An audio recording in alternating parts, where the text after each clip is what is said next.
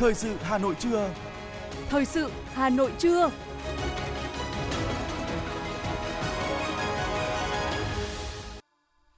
Thưa quý vị và các bạn, bây giờ là chương trình thời sự của Đài Phát thanh và Truyền hình Hà Nội, phát trực tiếp trên sóng phát thanh. Hôm nay, thứ tư, ngày 16 tháng 11 năm 2022, chương trình có những nội dung chính sau đây. Chủ tịch nước Nguyễn Xuân Phúc và đoàn đại biểu cấp cao Việt Nam lên đường thăm chính thức Thái Lan và dự hội nghị APEC lần thứ 29. Chủ tịch Ủy ban nhân dân thành phố Trần Sĩ Thanh chủ trì phiên họp của Ủy ban nhân dân thành phố thường kỳ tháng 11 năm 2022 lần thứ tư. Hà Nội sẽ xử lý nghiêm vi phạm hành chính trong lĩnh vực đất đai tại 11 quận huyện. Kích cầu tiêu dùng thông qua hoạt động khuyến mại trên toàn quốc diễn ra từ ngày 15 tháng 11 đến ngày 22 tháng 12. Sở Giao thông Vận tải Hà Nội đề xuất thí điểm cho thuê xe đạp công cộng tại 6 quận nội thành Hà Nội. Chuyển sang những thông tin quốc tế, tên lửa rơi vào lãnh thổ Ba Lan, nhiều đơn vị quân đội trong tình trạng sẵn sàng chiến đấu. Bắt giữ 50 nghi phạm liên quan vụ đánh bom khủng bố ở Istanbul. Anh kêu gọi Ả Rập Xê Út nỗ lực ổn định thị trường dầu mỏ. Và sau đây là nội dung chi tiết. Thưa quý vị và các bạn, sáng nay Bộ Chính trị, Ban Bí thư đã tổ chức hội nghị toàn quốc quán triệt triển khai thực hiện nghị quyết của Bộ Chính trị về phương hướng phát triển kinh tế xã hội, đảm bảo quốc phòng an ninh phát triển vùng Bắc Trung Bộ và Duyên Hải Trung Bộ đến năm 2030, tầm nhìn đến năm 2045. Chủ trì hội nghị có các đồng chí Tổng Bí thư Nguyễn Phú Trọng, Chủ tịch nước Nguyễn Xuân Phúc, Thủ tướng Phạm Minh Chính, Chủ tịch Quốc hội Vương Đình Huệ, đồng chí Võ Văn Thưởng, Ủy viên Bộ Chính trị, Thường trực Ban Bí thư. Hội nghị đã tổ chức theo hình thức trực tiếp và trực tuyến. Đầu cầu trực tiếp tại trụ sở Trung ương Đảng, kết nối từ thủ đô Hà Nội đến các điểm cầu cấp tỉnh, cấp huyện và cơ sở. Hội nghị nhằm tạo sự thống nhất cao về nhận thức và hành động của toàn Đảng, toàn dân, toàn quân cũng như trong phát triển vùng Bắc Trung Bộ và Duyên Hải Trung Bộ để sớm đưa nghị quyết quan trọng này vào cuộc sống, góp phần thực hiện thắng lợi nghị quyết Đại hội 13 của Đảng về phát triển vùng Bắc Trung Bộ và Duyên Hải Trung Bộ. Hội nghị cũng thể hiện tinh thần nghiêm túc, ý chí và quyết tâm cao của cả hệ thống chính trị trong việc đổi mới, xây dựng, ban hành, tổ chức triển khai thực hiện các nghị quyết của Bộ Chính trị về phát triển vùng, một số vấn đề, một vấn đề có ý nghĩa chiến lược không chỉ đối với các vùng mà còn đối với cả nước. Nghị quyết 26 của Bộ Chính trị xác định vùng Bắc Trung Bộ và Duyên Hải Trung Bộ có vai trò vị trí chiến lược đặc biệt quan trọng về kinh tế, chính trị, văn hóa, xã hội, môi trường, quốc phòng, an ninh và đối ngoại, nhất là về kinh tế biển và quốc phòng an ninh biển đảo của Tổ quốc. Đổi mới tư duy phát triển, tạo đồng thuận, thống nhất cao trong nhận thức và hành động, phát triển nhanh, bền vững, tương xứng với tiềm năng lợi thế của vùng và các địa phương trong vùng, nâng cao trình độ và thu nhập của người dân trong vùng là nhiệm vụ quan trọng có ý nghĩa chiến lược của các địa phương trong vùng và cả nước. Chúng tôi sẽ tiếp tục thông tin về hội nghị này trong chương trình thời sự 19 giờ tối nay. Mời quý thính giả đón nghe. Thưa quý vị và các bạn, nhân kỷ niệm 40 năm Ngày Nhà giáo Việt Nam, chiều qua tại Phủ Chủ tịch, Chủ tịch nước Nguyễn Xuân Phúc đã gặp mặt chúc mừng đoàn 30 đại biểu các thầy cô giáo lão thành, các đại biểu đại diện cho Hội Cựu Giáo chức Việt Nam. Thay mặt lãnh đạo Đảng, Nhà nước, Chủ tịch nước bày tỏ cảm ơn tri ân các nhà giáo vì những đóng góp lâu dài có hiệu quả cho sự nghiệp giáo dục đào tạo của nước nhà, công hiến cho sự nghiệp chồng người vì một tương lai tươi sáng cho dân tộc – đồng thời mong muốn các cựu nhà giáo tiếp tục truyền đạt những kiến thức và kinh nghiệm của mình cho thế hệ sau, góp phần vào sự phát triển của ngành giáo dục nói riêng và đất nước nói chung. Với một lực lượng cựu nhà giáo đều là các trí thức ở khắp các lĩnh vực trên cả nước, Chủ tịch nước Nguyễn Xuân Phúc đánh giá cao Hội Cựu Giáo chức Việt Nam thời gian qua đã có nhiều đóng góp tích cực trong lĩnh vực giáo dục nước nhà, hội đã thiết lập được mạng lưới hội viên rộng khắp tại 62 tỉnh, thành phố trực thuộc Trung ương và 46 trường đại học trực thuộc Trung ương hội với 60 vạn hội viên. Chủ tịch nước đánh giá cao hội thực hiện 4 cùng rất có ý nghĩa với ngành giáo dục đào tạo, đó là cùng tham gia đánh giá phát hiện tình hình, cùng tham gia góp ý xây dựng chương trình hoạt động của ngành, cùng tham gia triển khai một số công việc có chọn lọc, cùng phối hợp chăm sóc đội ngũ nhà giáo và cán bộ quản lý giáo dục đã nghỉ hưu.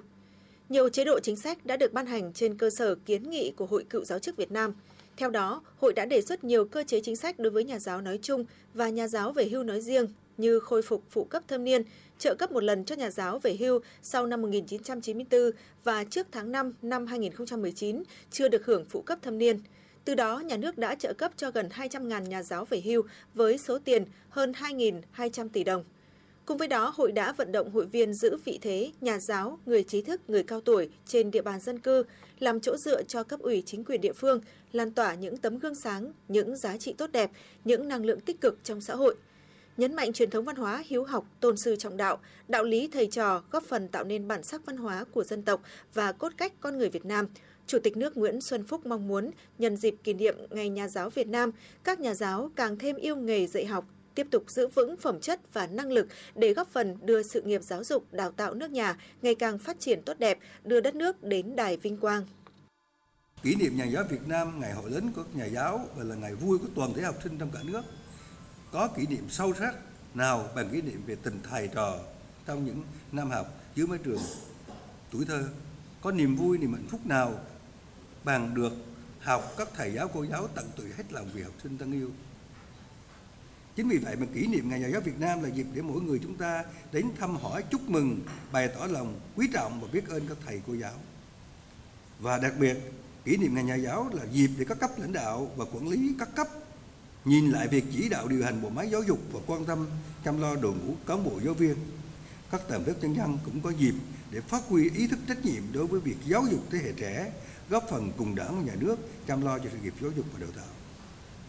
mỗi lần như thế này thì nó trách nhiệm của gia đình của xã hội của nhà trường của thầy giáo lại được nâng lên và đặc biệt đối với nhà giáo đây cũng là dịp thể hiện lòng yêu mến lớp trẻ rèn luyện phẩm chất tay nghề giữ vững lương tâm và trách nhiệm đem trí tuệ và tài năng cống hiến cho sự nghiệp vẽ vang là giáo dục và đào tạo thế hệ trẻ của đất nước. Thay mặt lãnh đạo Đảng, Nhà nước, Chủ tịch nước đánh giá cao công lao to lớn, sự hy sinh thầm lặng của các nhà giáo, tiếp tục bồi đắp truyền thống của nhà giáo Việt Nam. Đặc biệt, có nhiều nhà giáo có trình độ cao, có những công trình khoa học đóng góp cho ngành và đất nước.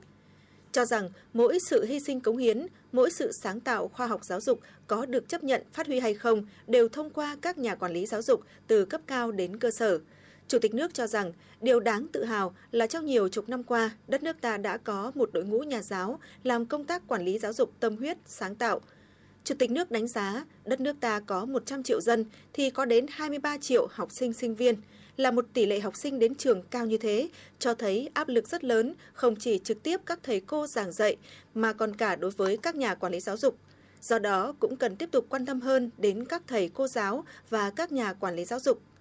Lắng nghe một số kiến nghị của Hội Cựu Giáo chức Việt Nam, Chủ tịch nước đề nghị chính phủ, trước hết là Bộ Giáo dục và Đào tạo, Bộ Nội vụ, Bộ Lao động Thương binh Xã hội nghiên cứu để có đề xuất chính sách cụ thể. Sáng nay, Chủ tịch nước Nguyễn Xuân Phúc và phu nhân cùng đoàn đại biểu cấp cao nước Cộng hòa xã hội chủ nghĩa Việt Nam rời Hà Nội lên đường thăm chính thức Vương quốc Thái Lan và tham dự hội nghị các nhà lãnh đạo Diễn đàn Hợp tác Kinh tế Châu Á-Thái Bình Dương APEC lần thứ 29. Chuyến thăm được thực hiện theo lời mời của Thủ tướng Vương quốc Thái Lan Prayut Chan-o-cha. Chuyến thăm chính thức Thái Lan của Chủ tịch nước Nguyễn Xuân Phúc và phu nhân diễn ra trong bối cảnh quan hệ đối tác chiến lược tăng cường Việt Nam Thái Lan đang phát triển tốt đẹp. Đây là chuyến thăm đầu tiên của lãnh đạo cấp cao Việt Nam tới Thái Lan kể từ sau Đại hội Đảng 13 và cũng là chuyến thăm đầu tiên của Chủ tịch nước ta tới Thái Lan sau 24 năm. Việc Chủ tịch nước Nguyễn Xuân Phúc dẫn đầu đoàn cấp cao của Việt Nam tham dự hội nghị các nhà lãnh đạo Diễn đàn Hợp tác Kinh tế Châu Á-Thái Bình Dương APEC lần thứ 29 được tổ chức tại Bangkok, Thái Lan, thể hiện mạnh mẽ thông điệp về một Việt Nam đang chủ động tích cực hội nhập quốc tế toàn diện sâu rộng và nâng tầm đối ngoại đa phương, góp phần thúc đẩy hòa bình, hợp tác và liên kết kinh tế tại khu vực, quảng bá vị thế hình ảnh hình ảnh đất nước ổn định, tăng trưởng kinh tế tích cực sau đại dịch và thu hút nguồn lực phát triển kinh tế xã hội trong nước.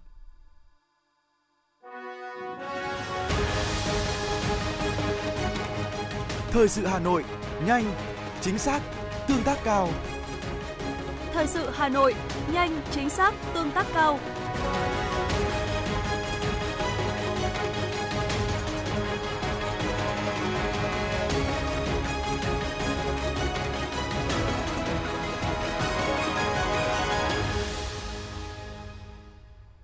Thưa quý vị và các bạn, sáng nay, Chủ tịch Ủy ban nhân dân thành phố Hà Nội Trần Sĩ Thanh chủ trì phiên họp của Ủy ban nhân dân thành phố thường kỳ tháng 11 năm 2022 lần thứ tư để xem xét một số nội dung trình kỳ họp thứ 10 của Hội đồng nhân dân thành phố và chương trình công tác của Ủy ban nhân dân thành phố. Tại phiên họp, tập thể Ủy ban nhân dân thành phố đã xem xét nội dung phê duyệt chủ trương đầu tư, điều chỉnh chủ trương đầu tư một số dự án đầu tư công trong kế hoạch đầu tư công trung hạn 5 năm 2021-2025 cấp thành phố, bao gồm 4 dự án đầu tư xây dựng nhóm A, tuyến đường Mỹ Đình 3 sao Bái Đính, đoạn nối từ đường trục phía Nam đến đường Hương Sơn Tam Trúc, huyện Mỹ Đức, huyện Ứng Hòa, đường vành đai 2,5, đoạn từ Nguyễn Trãi quốc lộ 6 đến Đàm Hồng, đường Tây Thăng Long, đoạn từ đường Phạm Văn Đồng đến đường Văn Tiến Dũng, cầu Vân Phúc qua sông Hồng và tuyến đường kết nối ra quốc lộ 32, huyện Phúc Thọ. Tập thể Ủy ban nhân dân thành phố cũng cho ý kiến về báo cáo kết quả thực hiện nghị quyết số 04 ngày 8 tháng 4 năm 2022 của Hội đồng nhân dân thành phố và kế hoạch số 160 ngày 8 tháng 6 năm 2022 của Ủy ban nhân dân thành phố về biện pháp đẩy nhanh tiến độ đầu tư, tập trung xử lý các dự án vốn ngoài ngân sách có sử dụng đất chậm triển khai trên địa bàn thành phố Hà Nội, ban hành các định mức kinh tế kỹ thuật công tác bảo trì cơ sở hạ tầng xe buýt trên địa bàn thành phố. Sáng nay, huyện Thường Tín trang trọng tổ chức lễ kỷ niệm 75 năm ngày thành lập Đảng bộ huyện Thường Tín 16 tháng 11 năm 1947, 16 tháng 11 năm 2022. Trung khảo hội thi báo cáo viên tuyên truyền viên giỏi năm 2022. Cách đây tròn 75 năm, Đảng bộ huyện Thường Tín chính thức được thành lập với việc tổ chức đại hội lần thứ nhất tại đình làng Địa Mãn, xã Tứ Dân, nay là thôn Trần Phú, xã Minh Cường, đánh dấu bước chuyển biến cả về lượng và chất của phong trào cách mạng trong toàn huyện – từ 40 chi bộ trực thuộc với 420 đảng viên ban đầu, đến nay trải qua 24 kỳ đại hội, Đảng bộ huyện Thường Tín đã có 52 tổ chức cơ sở đảng trực thuộc với gần 10.000 đảng viên. Trong từng giai đoạn lịch sử, Đảng bộ huyện Thường Tín luôn đoàn kết năng động sáng tạo, lãnh đạo nhân dân giành được nhiều thành tựu to lớn trên các lĩnh vực kinh tế, văn hóa xã hội, an ninh quốc phòng, góp phần tô thắm truyền thống quê hương Thường Tín, danh hương huyện anh hùng. Tự hào về chặng đường 75 năm xây dựng và trưởng thành với bản lĩnh vững vàng, tinh thần đoàn kết, ý chí khát vọng vươn lên, Đảng bộ và nhân dân huyện Thường Tín quyết tâm nỗ lực phấn đấu, kiên định mục tiêu nhiệm vụ nghị quyết Đại hội Đảng bộ huyện lần thứ 24 đã đề ra, xây dựng huyện Thường Tín ngày càng giàu đẹp, văn minh, hiện đại, trở thành quận của thủ đô Hà Nội trong giai đoạn 2025-2030. Ủy ban nhân dân thành phố Hà Nội vừa ban hành kế hoạch số 289 về kiểm tra thi hành pháp luật xử lý vi phạm hành chính lĩnh vực đất đai, kinh doanh dịch vụ văn hóa tại một số quận huyện trên địa bàn thành phố Hà Nội. Theo đó, thành phố sẽ tiến hành kiểm tra thi hành pháp luật, xử lý vi phạm hành chính lĩnh vực đất đai tại Ủy ban nhân dân các quận huyện Thanh Trì, Long Biên, Hoàng Mai, Thường Tín, Quốc Oai, Thạch Thất, Đông Anh, Sóc Sơn, Trường Mỹ, Thanh Oai, Ứng Hòa, kiểm tra thi hành pháp luật xử lý vi phạm hành chính lĩnh vực kinh doanh dịch vụ văn hóa tại Ủy ban nhân dân các quận huyện Hoàn Kiếm, Đống Đa, Cầu Giấy, Hai Bà Trưng, Hoàng Mai. Kiểm tra hai nội dung này tại Ủy ban nhân dân phường xã thị trấn thuộc các quận huyện thị xã nêu trên. Thời gian kiểm tra trong quý 1 và quý 2 năm 2023, thời kỳ kiểm tra lĩnh vực đất đai tính từ ngày 1 tháng 1 năm 2020 đến ngày 30 tháng 9 năm 2022, lĩnh vực văn hóa tính từ ngày 1 tháng 1 năm 2018 đến ngày 30 tháng 9 năm 2022. Theo số liệu mới nhất từ Bộ Tài chính, tính đến hết tháng 10 đã có 152.000 tỷ đồng trái phiếu doanh nghiệp được mua lại trước hạn, tăng gần 50% so với cùng kỳ năm 2021. Đơn vị này cũng cho biết, sau 10 tháng từ đầu năm, khối lượng phát hành trái phiếu doanh nghiệp đã đạt trên 328.000 tỷ đồng, giảm 25% so với cùng kỳ. Khối lượng trái phiếu phát hành hàng quý hàng quý cũng có xu hướng giảm dần. Riêng tháng 10, khối lượng trái phiếu được các doanh nghiệp phát hành chỉ là 5.800 tỷ đồng. Trong lượng trái phiếu doanh nghiệp kể trên, Bộ Tài chính cho biết có khoảng 46% trái phiếu riêng lẻ phát hành có tài sản đảm bảo, còn lại 53% là không có tài sản đảm bảo, trong đó chủ yếu là trái phiếu của các tổ chức tín dụng.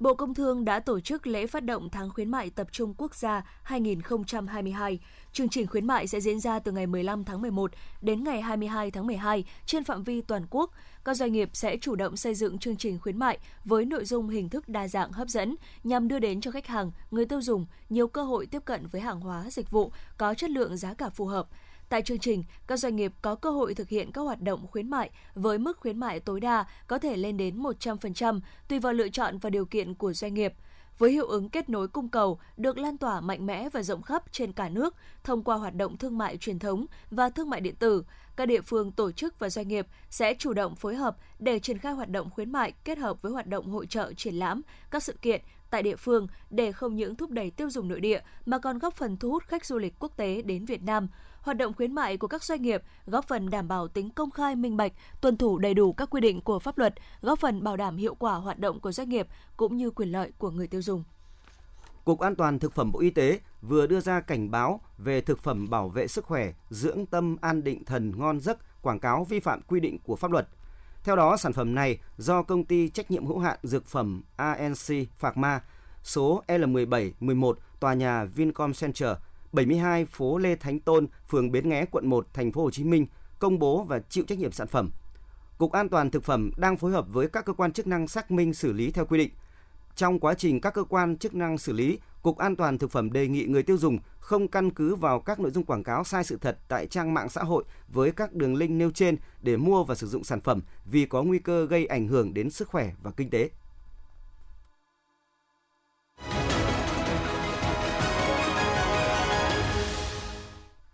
Bộ Giáo dục và Đào tạo đã ban hành thông tư số 15/2022 quy định việc giảng dạy khối lượng kiến thức văn hóa trung học phổ thông trong cơ sở giáo dục nghề nghiệp. Theo đó, học sinh trong các cơ sở giáo dục nghề nghiệp học 3 môn bắt buộc bao gồm toán, ngữ văn, lịch sử, các môn học lựa chọn bao gồm vật lý, hóa học, sinh học, địa lý. Thời lượng giảng dạy của các môn toán ngữ văn là 252 tiết trên một môn học, vật lý, hóa học, sinh học, địa lý, lịch sử là 168 tiết trên một môn học. Việc giảng dạy các môn học được tổ chức theo lớp học đối với từng môn học. Mỗi lớp học có không quá 45 người học. Mỗi môn học được giảng dạy trong 3 kỳ. Thông tư có hiệu lực thi hành kể từ ngày 24 tháng 12 năm nay. Chiều qua tại Hà Nội, Hội đồng đội Trung ương và Hiệp hội Nhà vệ sinh Việt Nam tổ chức chương trình ký kết thỏa thuận hợp tác triển khai chương trình Nhà vệ sinh cho em. Chương trình được triển khai nhằm tiếp tục phát huy vai trò của tổ chức đoàn, hội, đội trong công tác chăm lo, hỗ trợ thiếu nhi, lan tỏa các giá trị nhân ái trong cộng đồng xã hội, chung tay góp sức để trang bị các điều kiện cơ sở vật chất, nâng cao chất lượng dạy và học cho các em học sinh, đặc biệt là học sinh tại các địa bàn khó khăn. Chương trình sẽ trao tặng xây dựng 150 công trình nhà vệ sinh cho em từ tháng 11 năm nay đến tháng 12 sang năm tại các địa phương vùng sâu, vùng xa, vùng đồng bào dân tộc thiểu số với tổng kinh phí trị giá 7,5 tỷ đồng. Chương trình được triển khai với sự tham gia của các cơ sở đoàn thông qua việc Hiệp hội Nhà vệ sinh Việt Nam tài trợ các sáng kiến khởi nghiệp, quản lý, khai thác vận hành các điểm nhà vệ sinh theo hình thức xã hội hóa nhằm gây quỹ tạo nguồn kinh phí duy trì các hoạt động bảo dưỡng sử dụng liên tục lâu dài các nhà vệ sinh đã trang bị. Qua đó góp phần phát huy vai trò của đoàn viên thanh thiếu niên trong việc tham gia tuyên truyền, nâng cao ý thức giữ gìn vệ sinh công cộng, bảo vệ môi trường cho người dân. Thưa quý vị và các bạn, sau 4 năm tăng cường lực lượng công an chính quy về xã, công tác quản lý đảm bảo an ninh chính trị, trật tự, an toàn xã hội ở địa bàn cơ sở được nâng lên. Vượt qua những khó khăn về điều kiện cơ sở vật chất, điều kiện sinh hoạt, lực lượng công an xã thị trấn chính quy trong toàn quốc đã nhanh chóng triển khai bám cơ sở, bám dân, tổ chức trực ban 24 trên 24 giờ, tăng cường các hoạt động tuần tra kiểm soát, đảm bảo an ninh trật tự, nhất là vào ban đêm tại các khu vực trọng điểm, các mặt công tác quản lý các đối tượng tại cơ sở, nghiệp vụ cơ bản, xây dựng phong trào toàn dân bảo vệ an ninh Tổ quốc, nắm hộ, nắm người được đẩy mạnh và thực hiện bài bản, có hiệu quả hơn. Lực lượng công an đã kịp thời tham mưu với cấp ủy chính quyền xã thị trấn, ban hành và triển khai nhiều kế hoạch, biện pháp nghiệp vụ nhằm đảm bảo tình hình an ninh trật tự tại địa bàn. Trung tá Đỗ Văn Tư, trưởng công an xã Hoa Sơn, huyện Ứng Hòa cho biết. Từ tầng lớp nhân dân người ta cực kỳ ủng hộ lực lượng công an chính quy về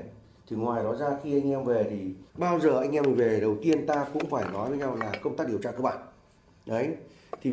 đấy, khi mình về thì mình phải điều tra cơ bản, mình phải toàn bộ nói chung là thì nói về điều tra cơ bản thì nó bao bao quát chung tất cả. Đấy, từ mảng nhân hộ khẩu, mảng đối tượng, mảng cơ sở kinh doanh, nói chung là tất tần tật. Đấy, về cái đó, sau đấy bắt đầu mới dần dần đi vào ổn định rồi là phân chia cho anh em những biện pháp đó đã tạo nên một luồng gió mới về công tác bảo đảm an ninh trật tự ở cơ sở, góp phần xây dựng hình ảnh lực lượng công an xã vì nước quên thân, vì dân phục vụ, tất cả vì cuộc sống bình yên, hạnh phúc của nhân dân. Chất lượng công tác bảo vệ an ninh quốc gia, bảo đảm trật tự an toàn xã hội ở địa bàn cơ sở được nâng lên, cơ bản đều có những chuyển biến tích cực rõ nét, góp phần quan trọng trong việc kiềm chế tội phạm, vi phạm pháp luật về trật tự xã hội – Đại úy Nguyễn Danh Quyết, trưởng Công an xã Viên An cho biết. Quá trình hoạt động thì triển khai tất cả các cái kế hoạch cũng như các cái chương trình về đảm bảo an ninh trật tự trên địa bàn. Đến nay đã đạt được một số các kết quả được ờ, trên địa bàn ờ, đảng ủy ờ, ủy ban nhân dân xã cũng như là chỗ nhân dân và đánh giá ghi nhận. Tệ nạn xã hội cũng như là về các cái tội phạm có cái phần nó giảm đi nhiều. Bên cạnh đó, công an xã thị trấn chính quy còn là nguồn nhân lực đóng vai trò quan trọng trong việc giả soát, kiểm tra, phúc tra, cập nhật, xây dựng dữ liệu quốc gia về dân cư và cấp căn cước công dân có gắn chip cho nhân dân được đảm bảo tiến độ. Đồng chí Đỗ Thị Thanh Xuân, Bí thư Đảng ủy xã Vân Tử, huyện Phú Xuyên cho biết. Có thực hiện cái đề án mà chính quy xã, phường, thị trấn thì à, qua tình hình chung và cũng qua tổng kết à, công tác à, đối thoại với cả công công an, đối thoại với người dân, cũng được người dân đánh giá rất cao. Công an chính quy thì đang làm việc à, chuyên nghiệp trên địa bàn nắm bắt tình hình, rồi là giữ vững cái an ninh trật tự trên địa bàn, đặc biệt là các cái vấn đề về giao thông, rồi là các cái vi phạm các cái à, hành lang ra các cái đường các đồng chí xử lý rất là tích cực. Rồi là trộm cắp, rồi cờ bạc các thứ là vì dẹp được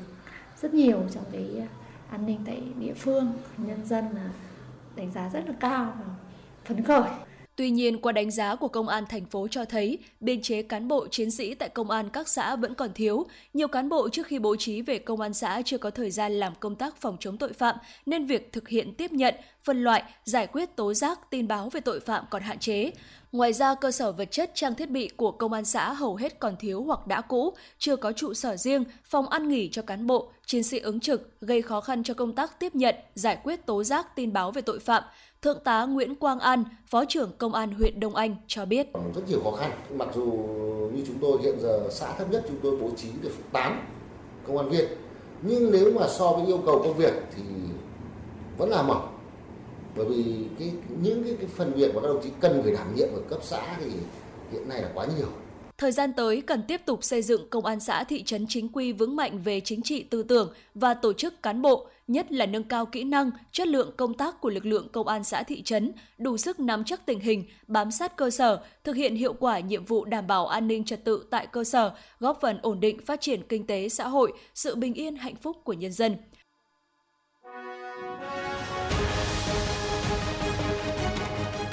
FM90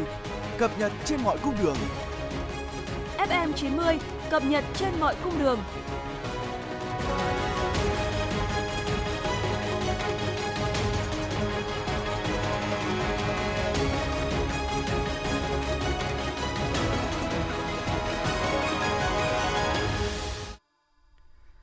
Sở Giao thông Vận tải thành phố Hà Nội vừa đề xuất Ủy ban nhân dân thành phố cho phép một đơn vị tư nhân thí điểm dịch vụ xe đạp đô thị trên địa bàn 6 quận nội thành là Hoàn Kiếm, Ba Đình, Hai Bà Trưng, Tây Hồ, Đống Đa và Thanh Xuân với thời gian thí điểm 12 tháng. Trong thời gian thí điểm không thu phí vỉa hè và có thu phí sử dụng dịch vụ. Người dân có thể sử dụng dịch vụ thông qua phần mềm trên điện thoại thông minh, mở khóa xe bằng quét mã QR, tìm trạm và đặt xe qua ứng dụng. Dự kiến chi phí cho mỗi lượt 30 phút là 5.000 đồng đối với xe đạp và 10.000 đồng đối với xe đạp điện. Người dân thuê xe cả ngày sẽ trả mức 60.000 đồng đối với xe đạp và 120.000 đồng đối với xe đạp điện. Hệ thống cũng có vé theo tháng, quý và năm thanh toán bằng ứng dụng ngân hàng ví điện tử. Ủy ban An toàn Giao thông Quốc gia cho biết, mỗi năm trên thế giới có khoảng 1,3 triệu người chết và 50 triệu người bị thương do tai nạn giao thông. Tai nạn giao thông vẫn là nguyên nhân hàng đầu gây tử vong đối với lứa tuổi thanh thiếu niên từ 15 đến 27 tuổi. Tại Việt Nam trong những năm qua, tai nạn giao thông luôn được kiềm chế và kéo giảm cả về số vụ, số người chết và số người bị thương. Tuy nhiên, trong 10 tháng năm nay, toàn quốc xảy ra 9.212 vụ tai nạn giao thông, 5.221 người bị cướp đi mạng sống, cùng với 6.140 người bị thương tật do tai nạn giao thông. Hưởng ứng Ngày Thế giới tưởng niệm nạn nhân tử vong do tai nạn giao thông năm nay, Ủy ban An toàn Giao thông Quốc gia phối hợp thực hiện chương trình Người bạn đường kết hợp lễ tưởng niệm nạn nhân tử vong do tai nạn giao thông năm 2022 diễn ra vào tối ngày 19 tháng 11 tới.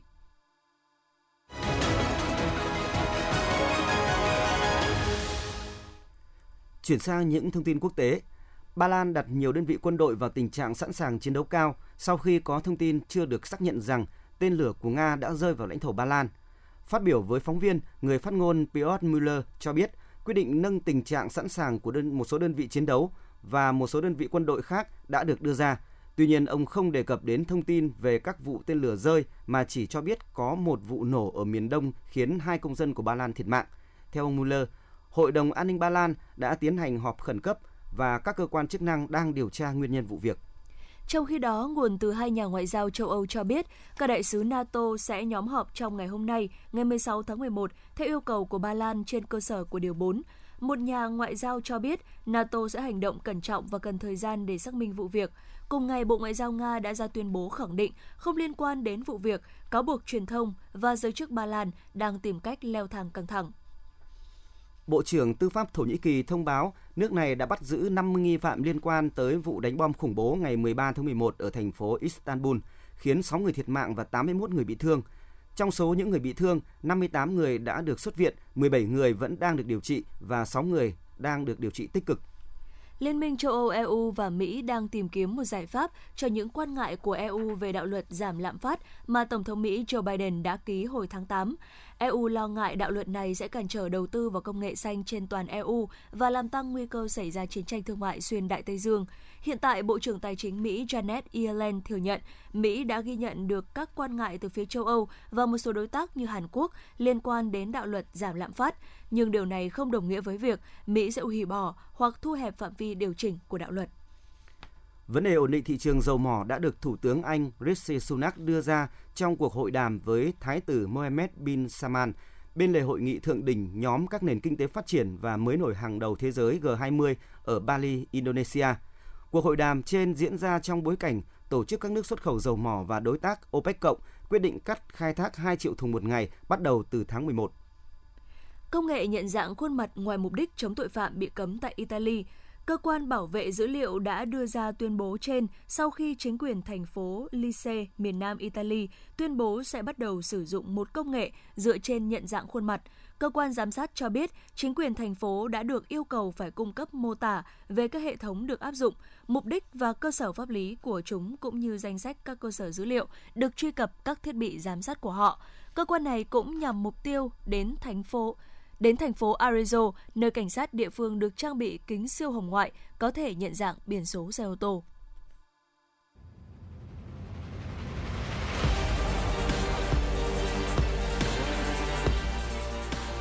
Bản tin thể thao Bản tin thể thao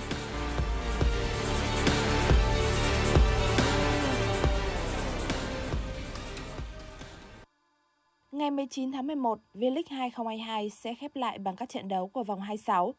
Hiện tại ban tổ chức đã xác định được các đội vô địch, Á quân, hạng 3 của mùa giải là nội FC, Hải Phòng và Bình Định. Tuy nhiên, cuộc đua trụ hạng vẫn chưa ngã ngũ. Theo đó, Hà Tĩnh với Sài Gòn FC vẫn phải chiến đấu tới vòng đấu cuối cùng để tránh phải xuống chơi ở hạng nhất. Tin không vui cho Sài Gòn FC là đội bóng này không có sự phục vụ của Cao Văn Triền ở trận đấu với Bình Dương. Sự vắng mặt của tiền vệ này là mất mát rất lớn đối với đội chủ sân thống nhất. Hai cầu thủ còn lại bị treo giò ở vòng 26 V-League 2022 là Thành Trung của Hà Nội FC và Bùi Duy Thường của Viettel FC. Hai đội bóng này đã hết mục tiêu nên sự vắng mặt này sẽ không phải là vấn đề với Hà Nội FC và Viettel FC. Đội tuyển Pháp đã phải chịu tổn thất lực lượng trước khi World Cup 2022 diễn ra 4 ngày do tiền đạo Christopher Nkunku gặp chấn thương trong buổi tập mới nhất. Cầu thủ của câu lạc bộ RB Leipzig đã bị đau ở chân trái sau pha va chạm với Eduardo Camavinga.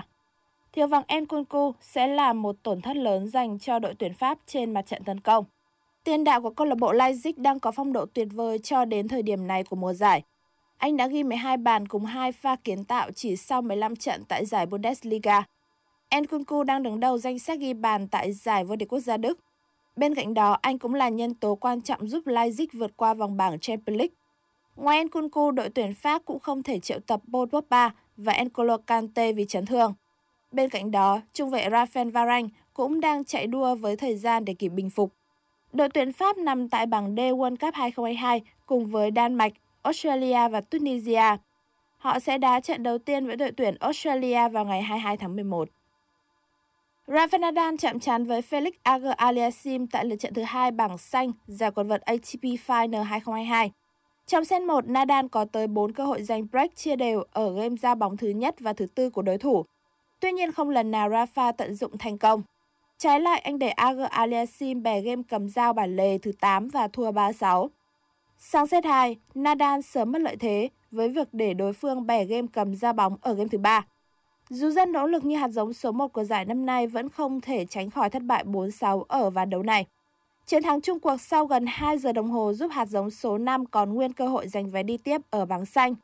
Trong khi Nadal chính thức bị loại sau khi Casper Ruud thắng Taylor Fritz ở trận đấu sau đó.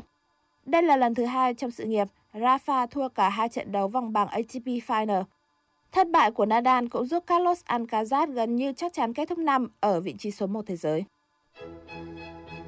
Dự báo thời tiết khu vực Hà Nội chiều và tối ngày 16 tháng 11 năm 2022, trung tâm thành phố Hà Nội, chiều nắng gián đoạn, đêm không mưa, sáng sớm có sương mù, nhiệt độ từ 26 đến 31 độ.